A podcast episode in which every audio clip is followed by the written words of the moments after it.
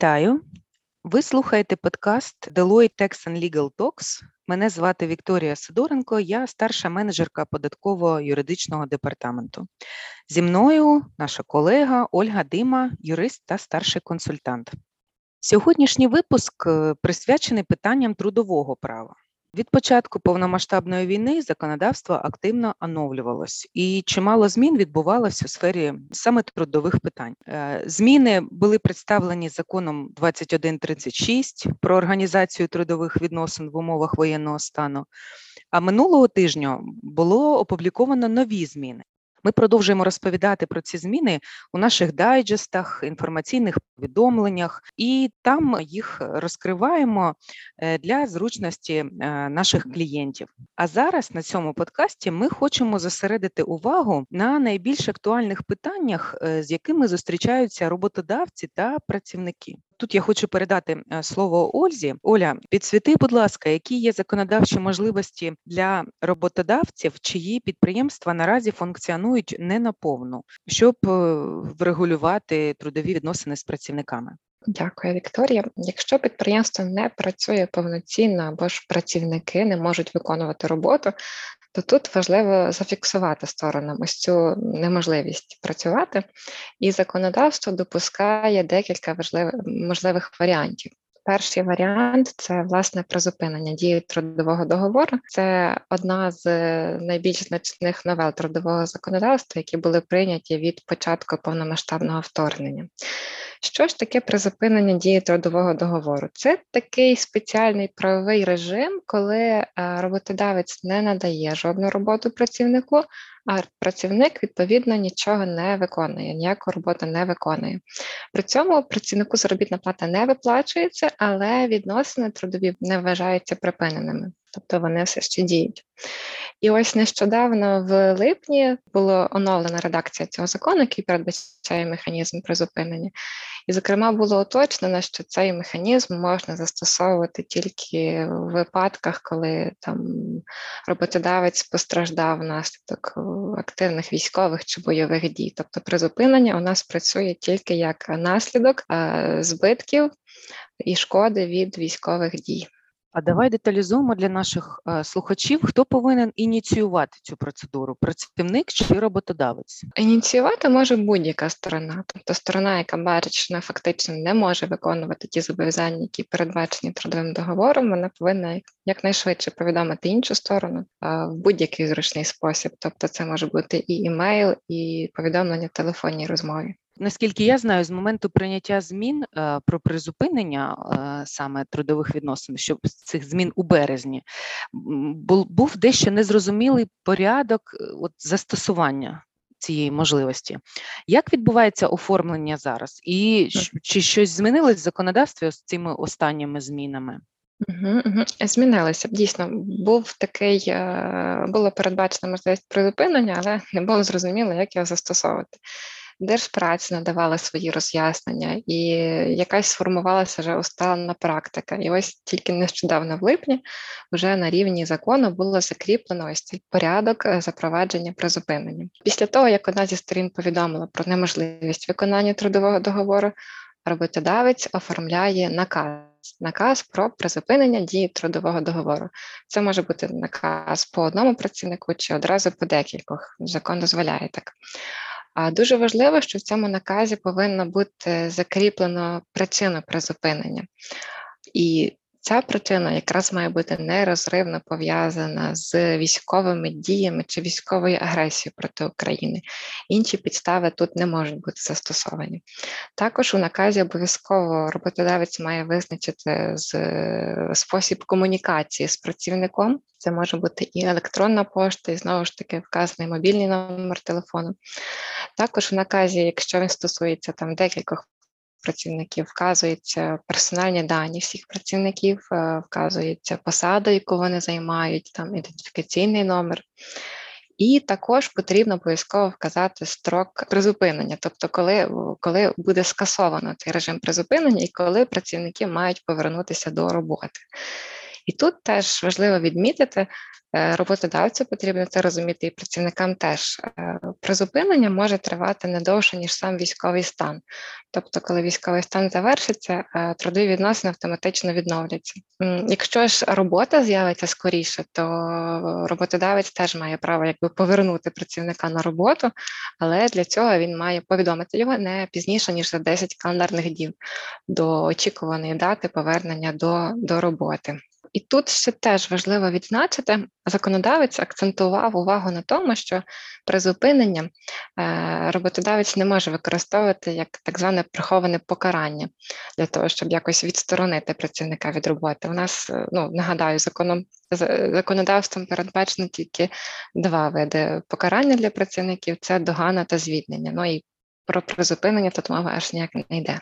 І якщо ж е, зараз роботодавець застосовує призупинення до працівника, і працівник вважає, що це незаконно, що це порушує його права, то закон також закріпив можливість такого працівника е, звернутися до держпраці і оскаржити такий наказ про призупинення. Ну, це, звісно, е, така добра норма для працівника. Ну, більше захищає його права, саме законодавчо визначена можливість оскаржувати ці накази. Але е, чи перешкоджала відсутність цієї норми е, саме оскаржувати накази раніше? Чи, Чи були такі е, на практиці випадки? От, власне, на практиці ми таких випадків оскарження призупинення ще ще не бачили, ще не стикалися, бо зазвичай ну, від початку бойових дій і активних і роботодавці, працівники відносно добросовісно так е, ставилися до своїх обов'язків і розуміли всі ті обставини, які складаються. Але Стосовно того, чи могли працівники раніше оскаржувати ці накази про призупинення, то звичайно так могли, тому що право там це передбачене і Конституції України можливість захисту своїх прав та інтересів шляхом звернення до суду чи шляхом звернення до органів влади, в даному випадку до держпраці. Тобто це право було і указом про запровадження військового стану воно не скасовувалося. Те, що зараз це знайшло відображення в аж на рівні закону про те, що працівник може там оскаржити наказ про призупинення.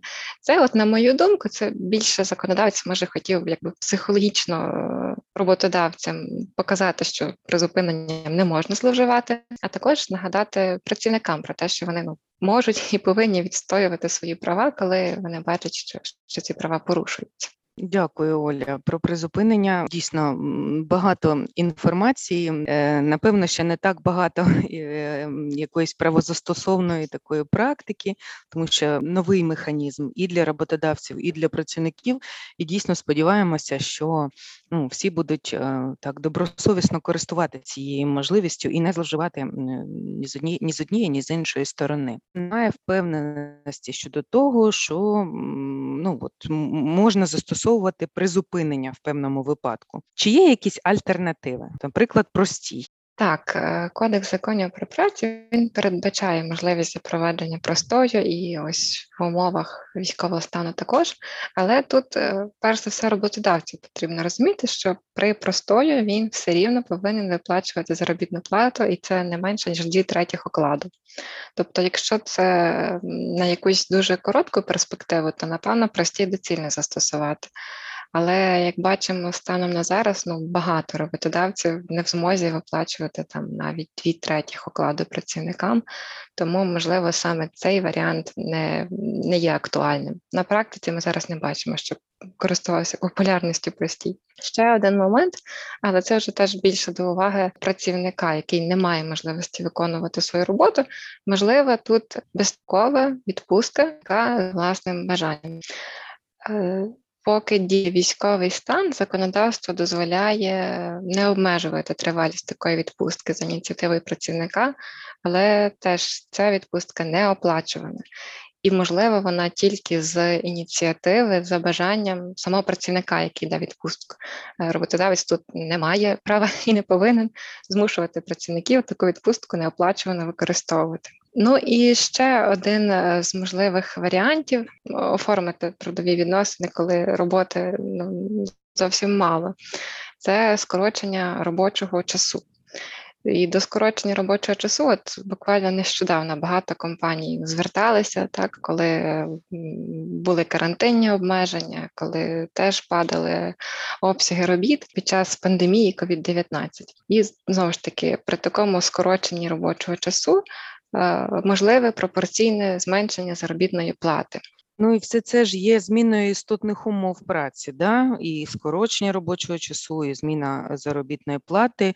Тут зараз відбувається ситуація з попередженням. Раніше це було два місяці, зараз е, ця норма е, змінена. Так, так. Зараз ця норма не діє, саме знову ж таки на період е, військового стану діє цієї норми, яка вимагала попереджувати про зміну істотних умов праці за два місяці. Е, її скасували. Роботодавець може значно пізніше повідомити про такі зміни істотних умов праці, але важливо до моменту їх запровадження. Зрозуміло, щоб працівник там міг для себе вирішити, підходить йому такі умови роботи чи ні. І тут теж роботодавцям потрібно розуміти, що така зміна істотних умов праці вона можлива лише у зв'язку зі змінами в організації виробництва. Ну тобто е, цим змінам істотних умов праці повинні передавати якісь більш глобальні зміни на рівні компанії, які вже зумовлять те, що потрібно там скоротити робочий час чи зменшити заробітну плату пропорційно. Не зайвим буде сказати, що нещодавно Верховна Рада України прийняла також ще один закон, який врегульовує трудові відносини. Це закон номер 5161, і його також називають законом про фріланс. Цей закон передбачає особливий вид трудового договору, а саме е, трудовий договір з нефіксованим робочим часом, який дозволяє е, роботодавцю залучати працівника лише тоді, коли є робота. Тобто мова може йти про декілька десятків робочих годин на місяць, ну замість звичних нам 161 місяць. Є певна особливість, яка полягає в тому, що загалом роботодавця не більше 10% працівників можуть перебувати на таких договорах з нефіксованим робочим часом. І є ще певні нюанси стосовно застосування цього виду трудового договору. Це доволі цікава модель, і ми готуємо окреме інформаційне повідомлення з цього приводу. Ну, найближчим часом теж будемо розсилати нашим колегам, а також публікувати в телеграм-каналі Deloitte. Але ж ми очікуємо публікації фінального тексту цього закону і загалом так, підписання так, його. Так. Правильно так, зараз так, так. Він угу. так, от коли ми записуємо цей подкаст, так він знаходиться на підписі президента, але як бачимо, дуже швидко закони президент підписує. Як тільки буде фінальна фінальна, ми одразу ж одразу ж надішлемо повідомлення про цей закон. Так, дійсно, зараз дуже активна законотворча робота. Спостерігаємо і в трудових питаннях, е, зокрема. А отже, ми обговорили такі можливості призупинення трудових відносин, переваги та недоліки простою, зменшення кількості робочого часу, договір з нефіксованим робочим часом, закон про фріланс. Тобто, дійсно, тут ем, є такі альтернативи. Ну і, і це потенційні рішення рішення для компаній, які сильно постраждали від війни. Однак ми розуміємо, що такі опції вони також погіршують і становище працівників, оскільки у них пропорційно зменшується заробітна плата. Очевидно, на практиці бачимо, що міжнародні компанії, ну особливо такі глобальні, де це можливо, намагаються залучати українських працівників до роботи в іноземних офісах. Оля, розкажи, будь ласка, як оформляється на практиці ось таке залучення? Так, дійсно бачимо на практиці багато запитів щодо оформлення асайнменту чи секондменту персоналу. І тут я би хотіла окремо ще зупинитися на термінології. Бо зазвичай під секондментом чи асайнмент працівника за кордон мається на увазі, що працівник українського офісу направляється працювати в іноземний офіс в межах однієї групи компаній для того, щоб виконати, щоб виконувати певну функцію чи отримати якийсь специфічний досвід. І часто е, трудові відносини в Україні під час цього секондмент вони не не припиняються. Відзначу, що в Кодексі законів про працю наразі немає механізму, який би точно відповідав даній моделі побудови трудових відносин, і наразі для направлення людини за кордон якихось специфічних обмежувальних норм немає. Як ж відбувається на практиці? На практиці декілька варіантів. По-перше, це, наприклад, подвійне працевлаштування, при якому працівник зберігає трудові відносини в Україні, але також укладає новий трудовий договір з компанією за кордоном. Йому в такому разі виплачує заробітну плату українська компанія та іноземна компанія. Він підпорядковується правилам обох компаній. І тут ще теж бачимо часто на практиці, що заробітна плата в Україні зменшується теж, оскільки ну, пропорційно зменшується і кількість роботи. Ось і додам від себе, що бачу, що такий підхід найчастіше застосовується до топ-менеджерів, які там зі спадом активності роботи в Україні залучаються активно в компанії Центральної Європи, щоб теж там виконувати певну управлінську діяльність. Ще один вид залучення е, наших працівників за кордон це аутсорсинг. Е, ця модель теж ну, давно знайома багатьом роботодавцям, і вона передбачає укладення аутсорсингового договору між українською компанією за кордоном. Компанія в Україні надає певні специфічні послуги іноземній компанії і залучає до цього українських працівників. Тобто е, працівники, які працювали в українській компанії, вони залишаються на українській зарплаті, підпорядковуються тут е, правилам внутрішнього трудового розпорядку і несуть відповідальність тільки перед українським працівником. Е, ця модель, як ми бачимо, вона частіше застосовується до е, фахівців у певній сфері або ж до цілих проектних команд, які там закривають певну ділянку роботи в іноземному офісі. Ну і ще один варіант, він такий більш радикальний, так це переведення. Тобто, коли працівника фактично звільняють з компанії в Україні і онбордять, ну працевлаштовують в компанії за кордоном.